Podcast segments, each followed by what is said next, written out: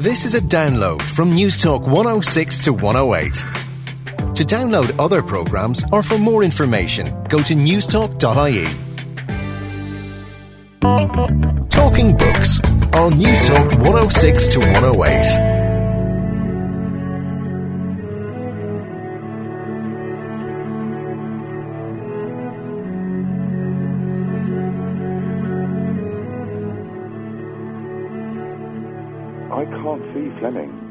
Today. I think he was absolutely of his time. The books work, in my opinion, because you have Bond as this imperial hero. After the war, obviously, Britain is wrecked by, by debt and by everything else that, that happened in the Second World War. And you have a Labour government, which Fleming and a lot of people like Coward detested. You have the welfare state, which he thought was a sort of scrounger's bill. And so what he produces is this imperial figure who can still project British power all over the world, license to kill, putting Britain back on top. And at the same time, in the background, you have this real aching concern with Britain's failing power. So you have Bond really going against the current. It's there in the books as well, and it's that contrast, I think, that makes them work. I can't see him now producing that kind of sort of creative tension from from today's sort of geopolitics. Is the past always present? Hello, good morning, and you're very welcome to Talking Books. I'm Susan Cahill. On this week's show, Spanish novelist Javier Cercas talks Franco,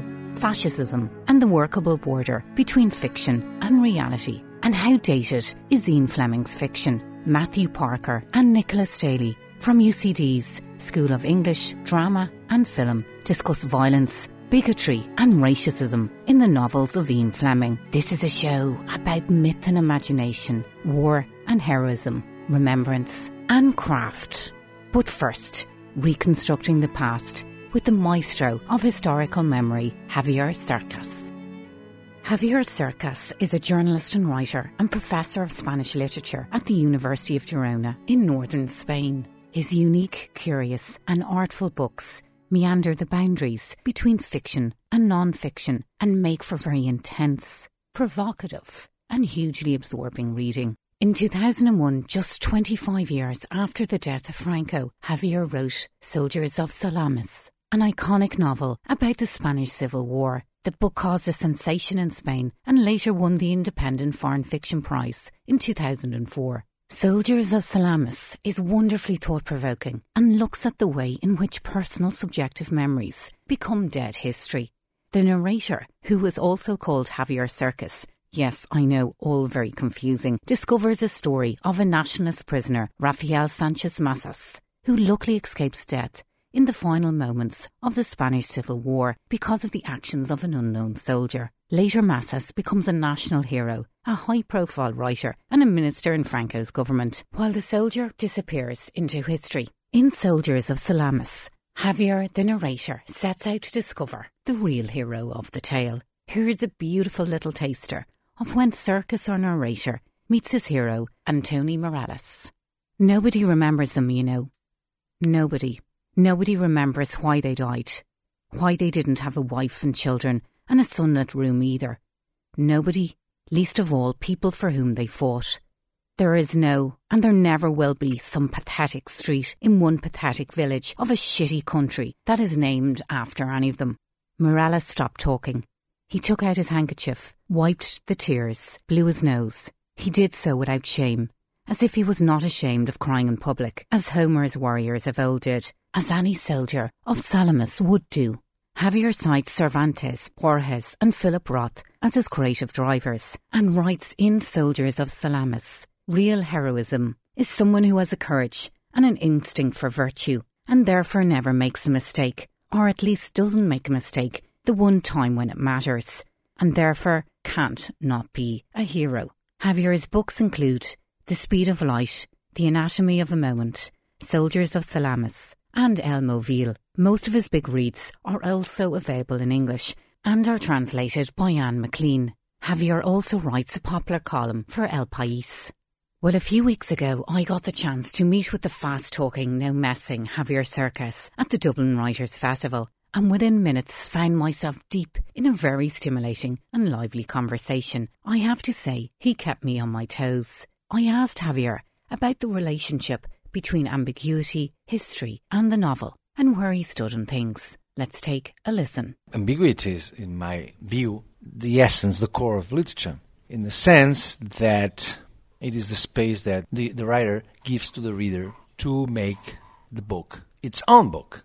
And that's exactly literature. I mean, uh, it's the reader who uh, makes literature. Without the reader, the books, special novels that don't exist. It's the reader who plays the magic of opening the book and creating, you know, a new world. And every reader constructs, makes his own book. And without this ambiguity, it's impossible to do it. That's the essence of, of literature. And history is the same. I mean, I think that literature deals with, with the complexities of life.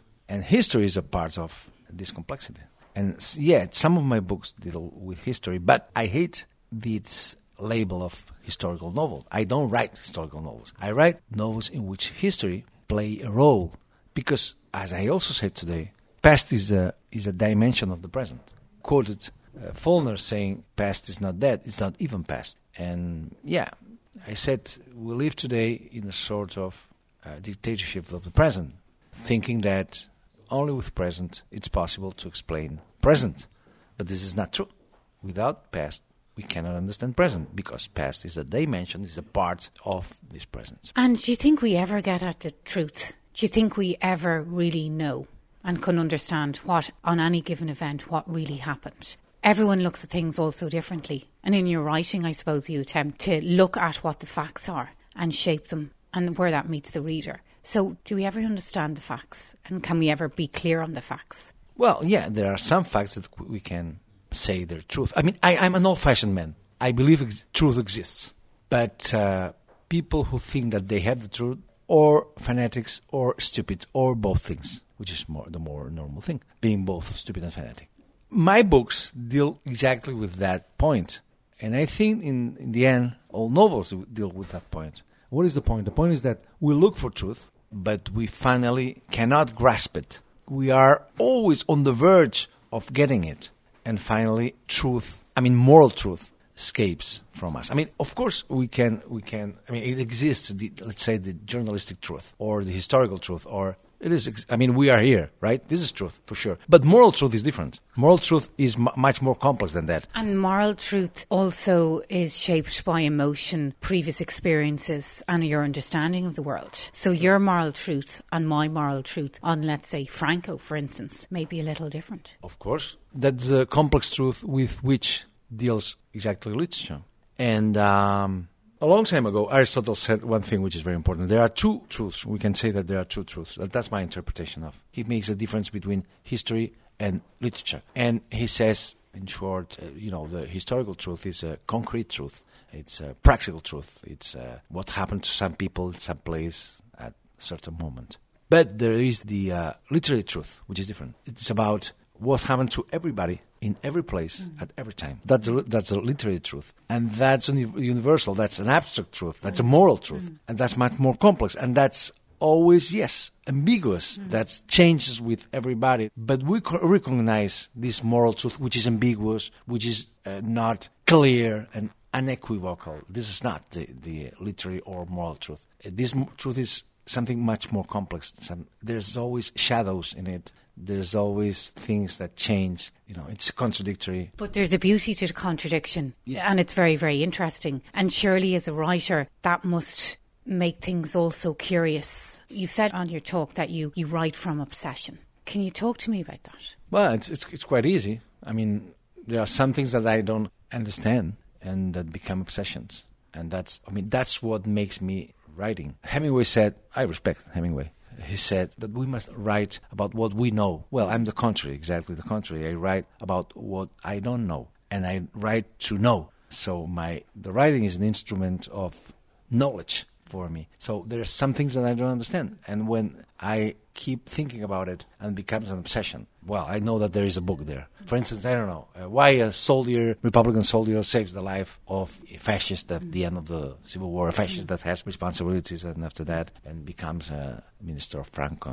Why he saves the life and why he doesn't do what is in a war is normal, uh, which is killing him or taking him prisoner. Why that? And I, I, I, I wake up in the morning and say, shit, this man, why did that? And that becomes an obsession. And then it, it is a question for me. And this, uh, of course, has a historical dimension, but has especially moral dimension. Why this? And when this becomes an obsession, I know that there is a book there. And, and I write not to answer that question because the novel is the genre of questions, not of answers, uh, at least of clear and equivocal answers. I, I write to formulate this question in the most possible complex way. That's why I write a book.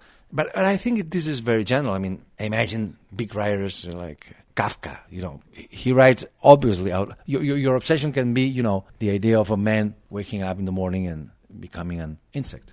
And I think that the writer must be faithful to his obsessions. That that's my way of thinking and writing. You spoke about rules and that every book has a rule and that you need to stick to the rules. But what about the psychology within the book?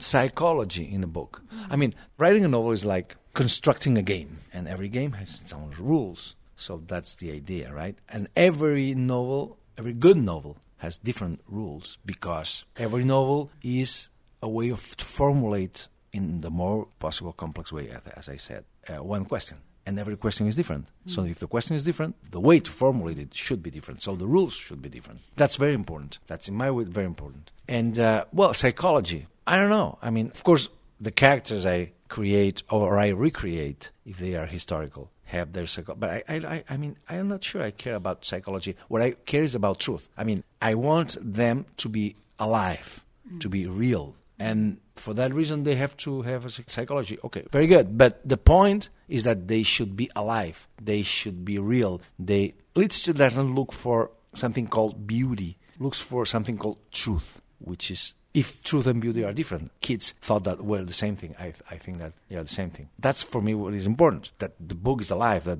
the reader feels that this is truth that everything is truth that this is happening that this is happening to him. And I suppose the answers are very different to every reader. Because every reader makes makes his own book, as I said, right? I mean, it doesn't exist one, let's say, Outlaws, which is the, my last book.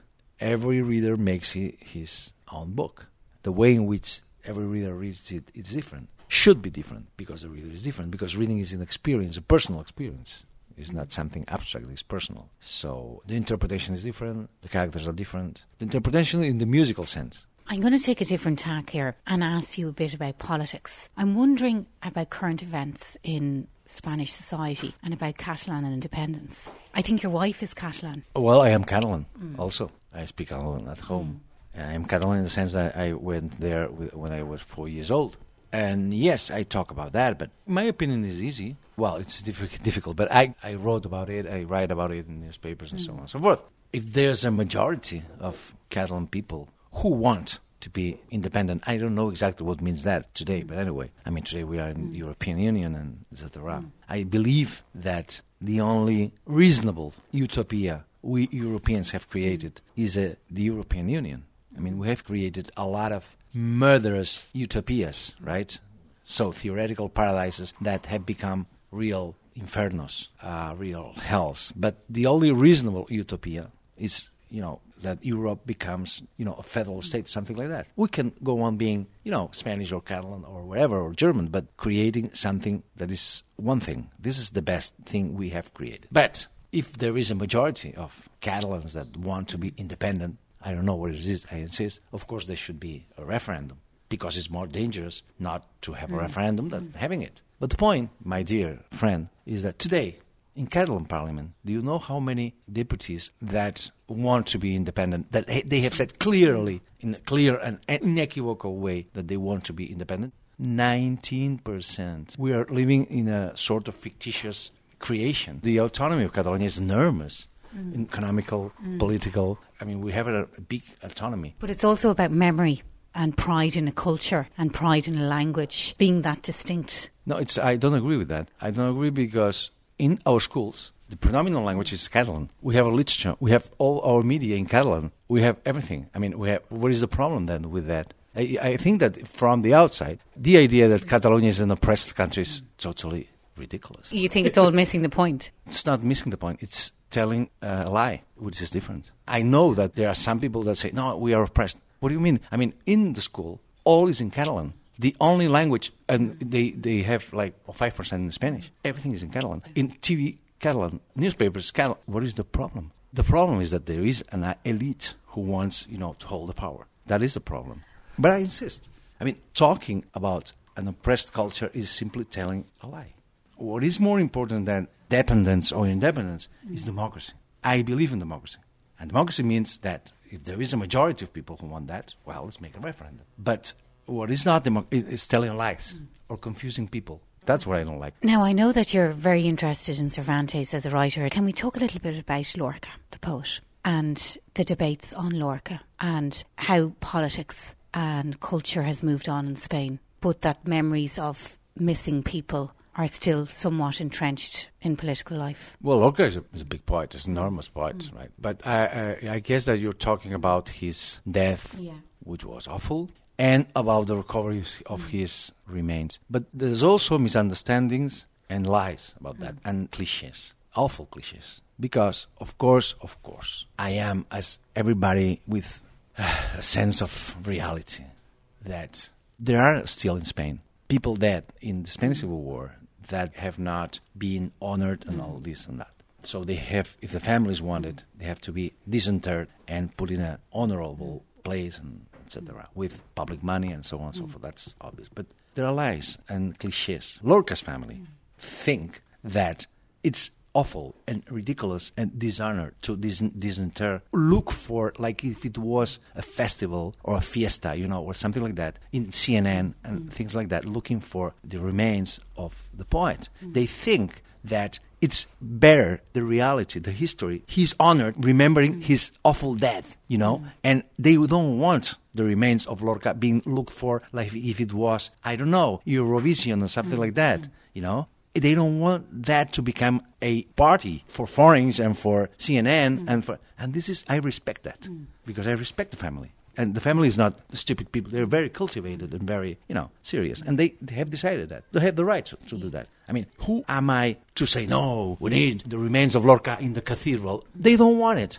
and they think that it should be like that mm. because this enormous poet a magnificent person was killed in an awful way. So it should remain like that. And they have the right to do that. It's simply lies. I mean, we're working all the time. The worst thing is that we're working all the time for an industry of show business. History is becoming part of the show business. Politics is becoming part of the show, show business. History is never, never objective, never clear. I mean, this doesn't exist. All countries around the world, especially European countries, well, not all countries, have a history of very problematic mm. and they need to cope with it in a ver- the most honest possible way. Spain has hasn't done it, but I don't think Ireland has done it either. Nor England, nor I mean America or wherever. The country that has dealt in the most honest possible way with its past is Germany. I mean, Spanish history is not an exception. And that was Spanish novelist Javier Cercas. Javier's latest book, Outlaws, a novel set in the Catalan city of Girona in northern Spain, in the late 1970s to the early 2000s and is inspired by the life of the heroic outlaw Juan Jose Moreno Cuenca. Outlaws published by Bloomsbury and retails at about 15 euro. So if you like your novels laced with a bit of human vulnerability, grit, and dirt, well, you won't be disappointed. Javier does it in style. Okay, coming up next, we're going to move into the thrilling, sexy world of high octane action and espionage and take a look at one of adventure fiction's greatest characters. But first, let's take a bit of a break. Talking Books on Newstalk 106 to 108.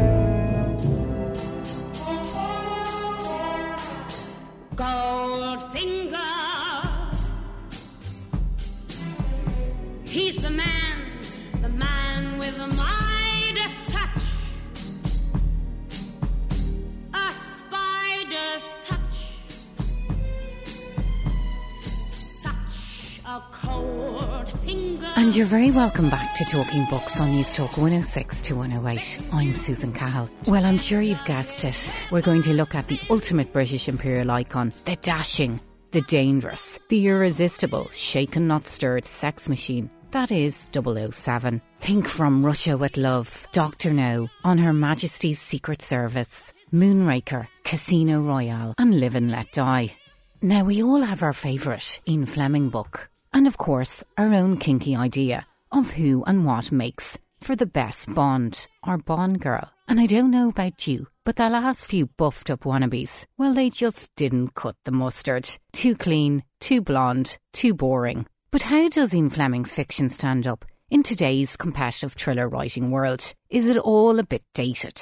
Well, a superb new book, Goldeneye, where Bond was born in Fleming's Jamaica, has just been written by Matthew Parker. From 1946 until the end of his life, Ian Fleming lived two months of every year at Goldeneye, the house he built on a point of high land overlooking Jamaica's north coast. All the Bond movies and short stories were written there. Fleming adored Jamaica. He saw it as the perfect mix of British old fashioned imperial values and the exciting exotic. And it was this killer combination he brought into the social and political landscape of his best selling books. I really enjoyed reading about his friendship with English playwright Noel Coward. They seemed very close, and Matthew has some very touching background stuff on their friendship. Now, what's so appealing about this book is not just its clever structure, but all the fascinating insights and details you get into Ian Fleming's personal makeup. The book also features some terrific photographs and the best lines from all the books, like this one, for example, from M to Bond in From Russia with Love doesn't do to get mixed up with neurotic women in this business. They hang on your gun arm, if you know what I mean.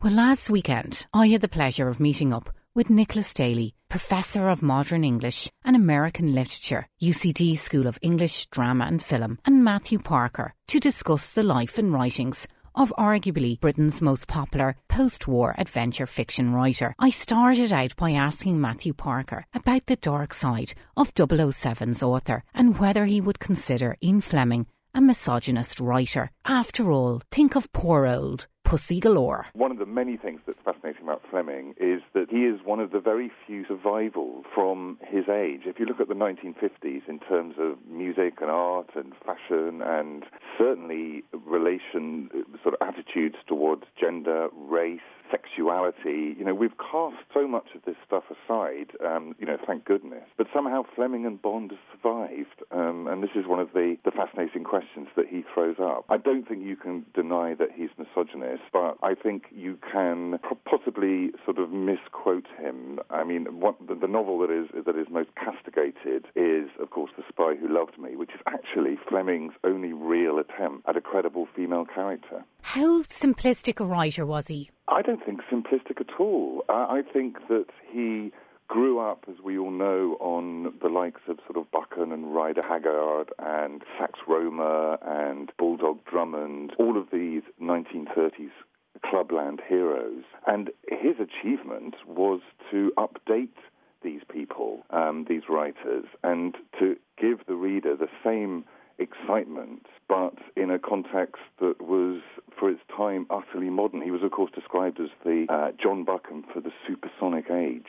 Now, Bond is an incredibly fascinating character. He's exciting, he's interesting. But is he credible as a character, Nick? I think there's a certain sort of energy there that, that still works. He, he's he's not that straightforward a character. There's a certain complexity there. You know, he's he's not exactly uh, a happy soul. He is very much the, the loner, even though he often gets the girl at the at, at the end of of the narrative if she's not killed off. But he's he's he, he's not really um, in, in some ways he's a very modern so, sort of sort of self. You know, he's he is quite sort of uncomfortable a lot of the time. I think he's he, he's he, he's not self satisfied. He's very violent. He is very violent, uh, and and that of course is, is one of the things that um, the first generation of critics homed in on. That there was a, a, lot of violence, a lot of what they saw sort of sadomasochism for its own sake in, in the novels. Um, but I, I, think it's it's very worth bearing in mind that the first Bond novel appears about eight years after the end of World War II. Um, a lot of his readers would, would have seen a lot, of, a lot of violent death themselves, uh, or if they hadn't seen it seen it directly, that they would have a, a, sense of it as, as part of the kind of background of their lives. They are very much post war novels in that respect, I think. I know that he was a naval commander during World War II. He went to Eton. He comes from a very plummy family. His family were, were wealthy, but they were fairly sort of on his father's side new money, and he, you know, when sort of looking at his, I suppose, what made his character, he very much saw it in terms of sort of national stereotypes of Scottishness and Englishness. His father's family were very dour and austere Scots who, um, although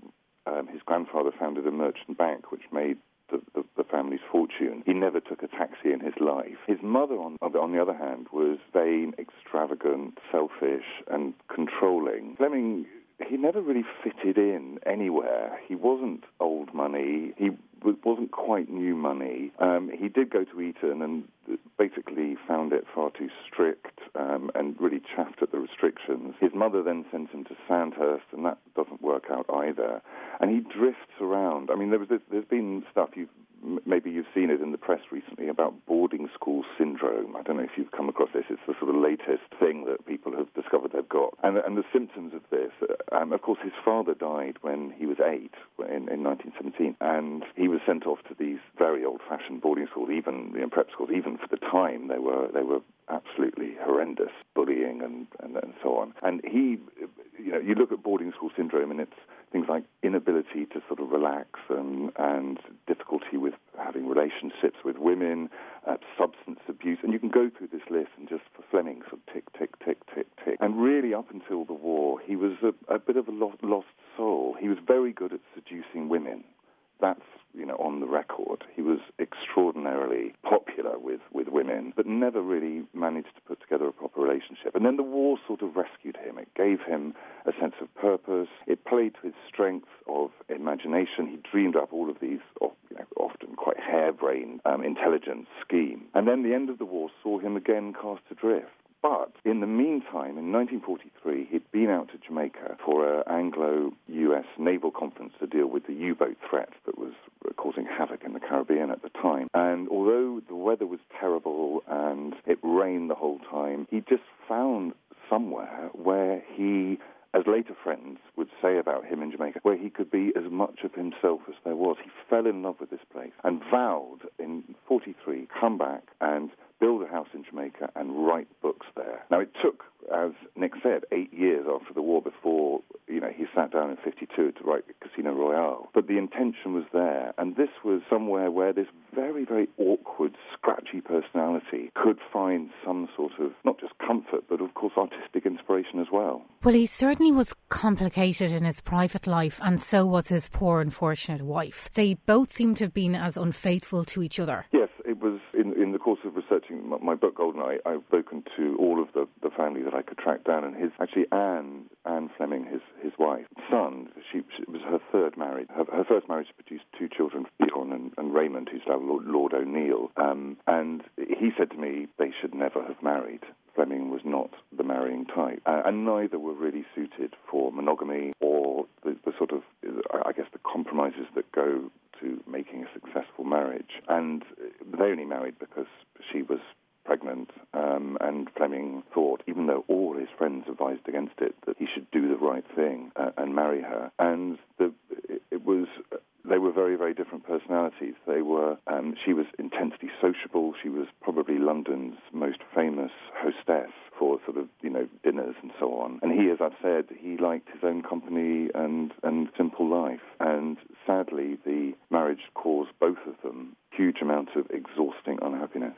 Nick, can we talk a bit about Casino Royale, his first book? How good is it? How original is it? And how memorable is it? I think it actually it is memorable, uh, and it's quite un, quite an unusual book. Um, apart from anything else, you have these long, detailed scenes of gambling in the casino, which are described with, with great nuance and, and clearly with considerable knowledge uh, of, of, of the baccarat table, something something quite like twenty one. And you, you get similar scenes in say Moonraker, where there's not, not just elaborate descriptions of, of bridge, but actually he gives kind of bridge notation within the chapter. Uh, so if you, if you can read that, you can kind of follow the game to some extent. So it's it's not quite what you expect, I think, as a as a novel. It's it's that there's a, a lot of that kind of indoors gambling. There's some of the kind of trademarks, all right. That there's there's a, a, lot of the, the props, as, as, as he himself called them, that, that he that he gives to, to Bond to kind of flesh him out. So you get a lot of what we would now kind of see as product placement. The Ronson lighter, certain brands of champagne he favours Taittinger uh, over other kinds. It's best apparently, and, uh, uh and and that develops through the the, the later novels as well, to, to the point where um, he, he, actually you know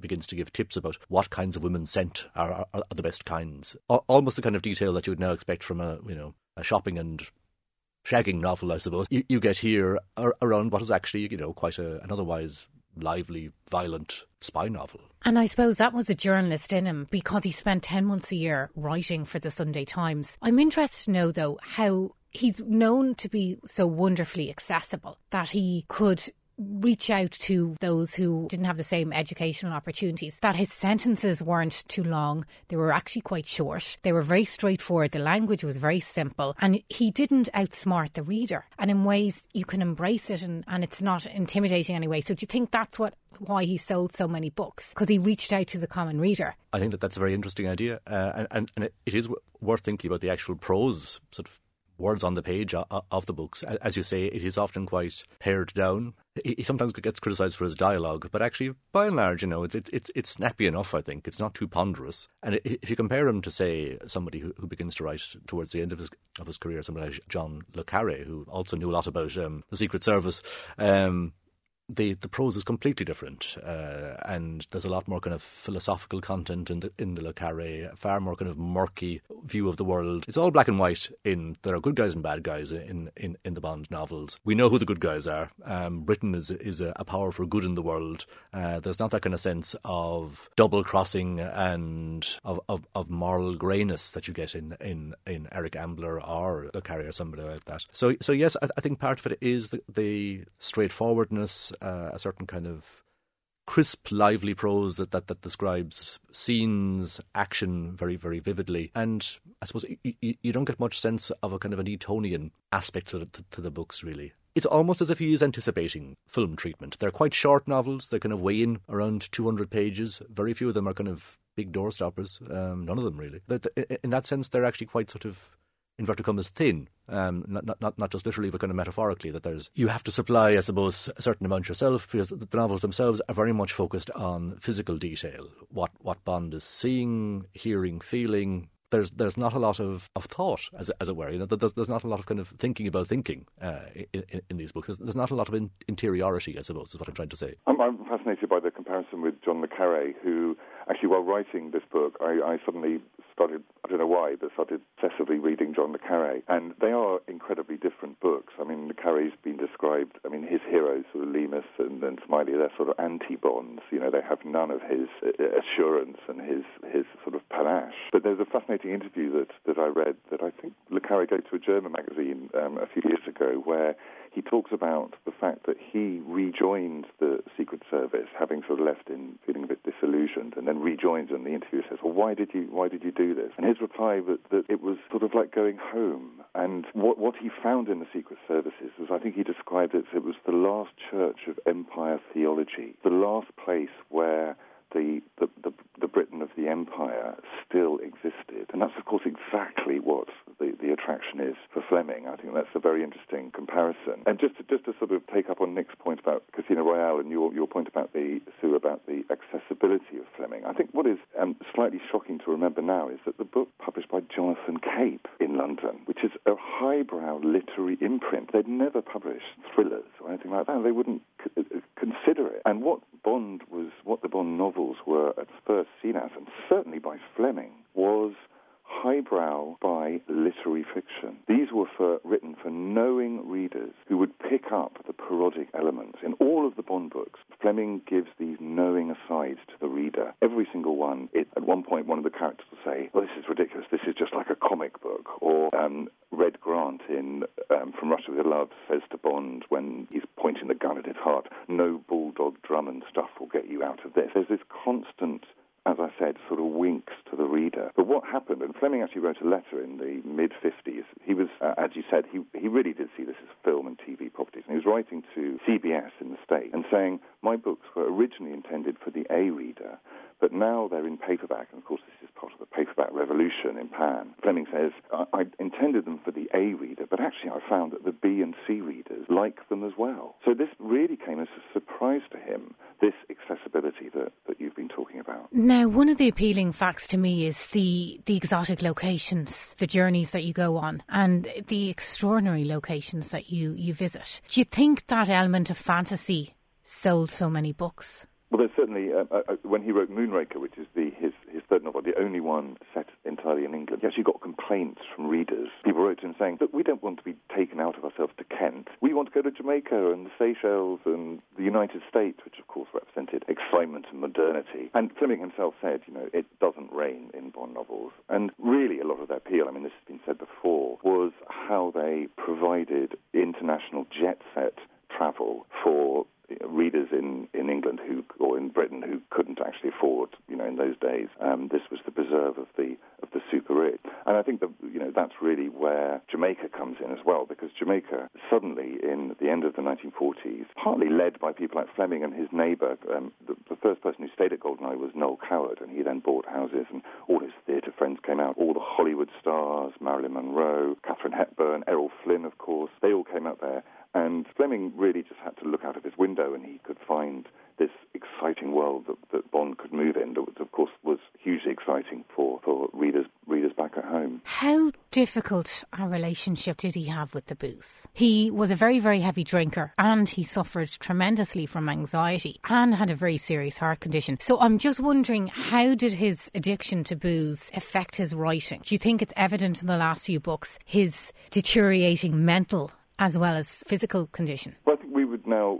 he would now be diagnosed as a depressive, certainly, and his wife too was a depressive. They were both substance dependent um, and several times checked into uh, uh, sort of clinics, rather like shrublands in, in From Russia with Love, in order to wean herself off the barbiturates, to which she'd become dependent. Um, and he had a, a similarly unhappy relationship with alcohol. And you can see this with Bond, and you can certainly see this with the last few novels. Um, you Only Live Twice, which is the one set in Japan, is what we see Bond, apart from anything else, drinking extraordinary extraordinary amounts. And then probably his most disappointing book, which was the last of the three Jamaica books, um, The Man with the Golden Gun. People in Jamaica said by that said to me that by that stage he could only really work for about an hour a day. He'd already had a heart attack, and it, but it was part of his the way that he saw himself uh, the more that he was told not to drink and smoke, the more he drank and, he drank and smoked, uh, and that was the way his his attitude to life. I mean, one of his friends described him as a death wish Charlie, and he certainly had a, a very self-destructive streak, which, uh, of, of course, was was his undoing. Nick, do you think he copied from any other writers, or certainly repackaged some other classic styles in the genre? Oh, sure. And he was somebody who had grown up reading H. Rider Haggard, John Buchan, the Sapper novels, the Bulldog Drummond series, uh, people like that. And and he, he, he clearly does recycle some of those. So there's there's a lot of somebody like Richard Hannay, say, from the John Buchan novels, the 39 Steps and Greenmantle and, and uh, Mr. Standfast, those novels. There's a lot of Hannay, I think, in uh, a hero like like Bond. There's the same sort of toughness, the same sort of man of the world, I suppose, aspect, though Hannay is a far more kind of, you know, Scottish clean living, late Calvinist type, I think, than, than, than Bond is. But he, he, he does also, not only does he borrow from those earlier writers, but he sometimes, he, he gestures towards them in playful ways. So my, my, my favourite example of this is in From Russia with Love, where um, as, as, as the, the Smersh hitman fires at, at, at Bond, he's actually saved by a copy of an Eric Ambler novel that he just happens to have in, in, in, his coat at the time. The book saves him. They, they, they are quite um, self aware novels, and, and there are playful little little touches here and there that, that make you realise that Bond is not is, is not so much kind of stealing from people as kind of quite self consciously borrowing and in some ways kind of doing a sort of homage even to some of those writers. And, if you look at Doctor No, which is one of the obviously one of the classic Bond villains, and the the, the sort of anti-hero of the first film, there's more than a little bit of uh, Doctor Fu Manchu. You know, Sax Rohmer's great creation. Fleming himself said he grew up on on Fu Manchu. He said to Raymond Carver. But when we talk about borrowing, there is it that all writers do this, or that just some are craftier than others on how they disguise it? I think all writing is is is, is not just re- rewriting your own prose, but it is obviously drawing on the prose of others. So yeah, I mean, I'm I'm not sure that, that I that, that I would think of, of Fleming as, as, as particularly bad in this respect. I think actually, you know, his his novels actually are quite distinctive. The sexual politics in Ian Fleming's books. As a woman reading Ian Fleming, they're a frightening proposition Sure. because every woman is used and abused in some way. He's the ultimate cat. He flies through women and and doesn't even stick around for breakfast. So, do you think he can have any enduring appeal in in the 21st century? Casino Royale, Bond has his heart broken by, by Vesper, who turns out to be uh, a traitor. So spoiler alert for anyone who hasn't read it yet. And then you look at Diamonds Are Forever, where he falls in love with Tiffany Case, and then he has a relationship with her after the book. So at the beginning of the next book, you know, you talk about, and she goes off with someone else. Um, even the Ursula Andress character, Honeychile Rider, Bond is, is, is he's dropped by her in favour of a an American physiotherapist or something rather sort of mundane. And, and Bond gets very upset by that. And Gala Brand in Moonraker is engaged to someone else and rejects him. I think if you look at the books rather than the films, you'll find a more complicated and even less misogynist um, attitude than, than in the films. I, I would partly agree. I think, I think there probably are aspects that the modern reader is going to find just hard to stomach. Um, in in Casino Royale, there's a reference to the sweet tang of rape, and uh, this this is a thought of, of Bonds rather than something you know that, that Fleming is necessarily believing himself. But you know, it's it's it's there and it's kind of unquestioned. There's there's always that kind of hint that, that sexual violence is is sort of part of the of the of the appeal of of, of Bond for women that they they, they like being um, pushed around, and there's, there's also like this kind of this uh, probably 1950s notion that homosexuality can be cured by the right kind of man. So at, at, at the end of Goldfinger, Pussy Galore is, is sort of um, rerouted sexually by the, the love of, of the right kind of man. And I, I, think those aspects probably, you know, they are of their of their of their time. The women that Bond like, well, first of all, they've got to be heavy smokers and drinkers, obviously, um, and if they like gambling, that's great as well. But they're all slightly damaged. They've all been. Yes raped as children, or they've had they're orphans, or you know they're all slightly with a broken wing. Um, and his job is is to, I suppose, to sort of put them back together. But that's certainly the, the type of. I mean, the woman he marries, Tracy, is is suicidal. I mean, that's how On Her Majesty's Secret Service opens with her trying to commit suicide. Um, and this is, as you said, a very 1950s view of sort of you know the strong man to the rescue. So, if Ian Fleming was writing today, Matthew what type of uh, postmodern man and 007 would we get? How would you describe it? Or could I you? I can't see Fleming writing today. I think he was absolutely of his time. The books work, in my opinion, because you have Bond as this imperial hero. He's um, after the war. Obviously, Britain is wrecked by, by debt and by um, everything else that, that happened in the Second World War. And you have a Labour government, which Fleming and a lot of people like Coward detested. You have the welfare state, which he thought was a sort of scrounger's bill. And so what he produces is this imperial figure who can still project British power all over the world, license to kill, putting Britain back on top. And at the same time, in the background,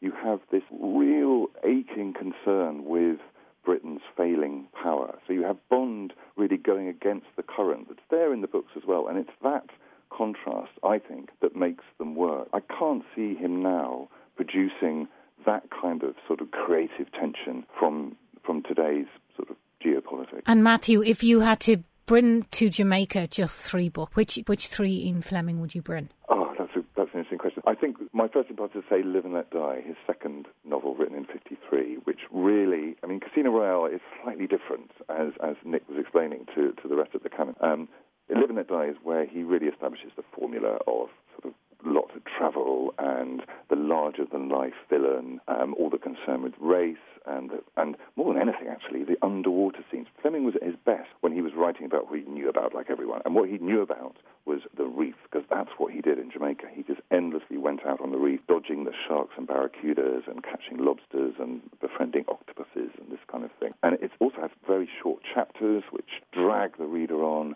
and it's a really fond evocation of both Harlem and of of Jamaica. Uh, that that's really my my top novel. Um, after that, I would probably go for Doctor No, just because again it has so much interest in and set around where he lived in, in on the north coast of Jamaica. After that, I'm slightly struggling to find.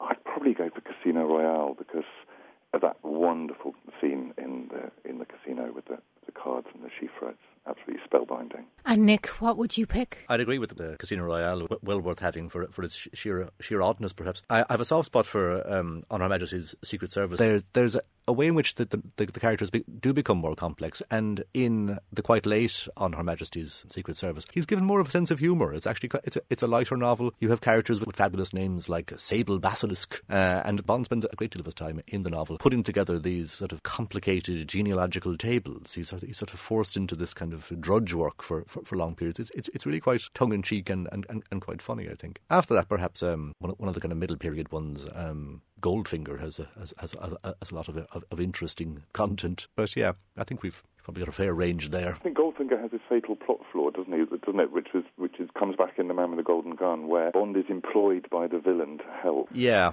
and and that really sort of that really threw me off. The one I should have mentioned was Thunderball, which I think is terrific because it's real home territory with pirates and pirate treasure and all of this stuff. And again, these wonderful under, underwater scenes. And do you think he stands as against maybe a Graham Greene for you to look at other great British writers writing about espionage? in extremely interesting locations. Do you think he compares and is as good? I think I think he's important because of the huge success of the books and the even greater success of the of the films. To the extent where you know James Bond is on, he's a national icon for British people. He appears at the opening ceremony of the Olympic Games and steals the show. He's really important to to look at and to analyse and to see what he tells us about ourselves, having him as an icon. I don't think he's a literary writer in the way that Greene often is and the way that Le Carre certainly is. But at the same time, there are parts of those books. I'm, I'm, thinking of the, the end of Live and Let Die, where Bond and Solitaire are tied together and dragged across the reef in the hope of, of, of killing them by Mr. Big. It's thriller writing absolutely of the top order.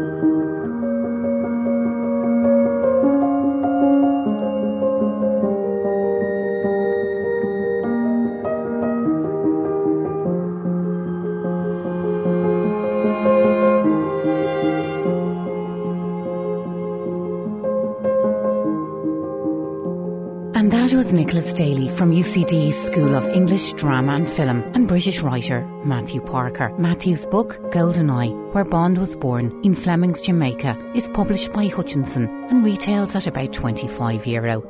Well, that's it for Talking Books for another week. I hope you've enjoyed the show. Now, for all Ian McEwan fans out there, I see Ian is giving a reading at the Pavilion Theatre in Laoghaire, County Dublin on Sunday, the 19th of October. Very exciting, and what an interesting man and mind. And on that point, English writer Sebastian Groes has just recently edited a really interesting critical book of essays on Ian McEwan, and I will be bringing you an interview I did with Sebastian very shortly. Okay, all that's left for me to do now is to say a big thank you to Owen Holligan, who helped out with today's show, and the lovely Marianne Kennedy on sound. We've been talking books. Let's go easy and light to the words of Spanish poet and playwright Federico Garcia Lorca, who said once, We're all curious about what might hurt us.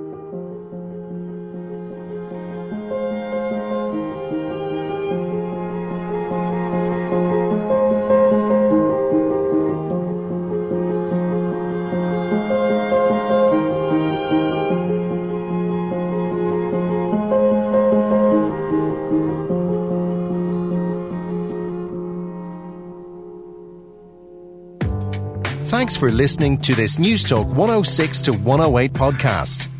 To download other programs or for more information, go to newstalk.ie.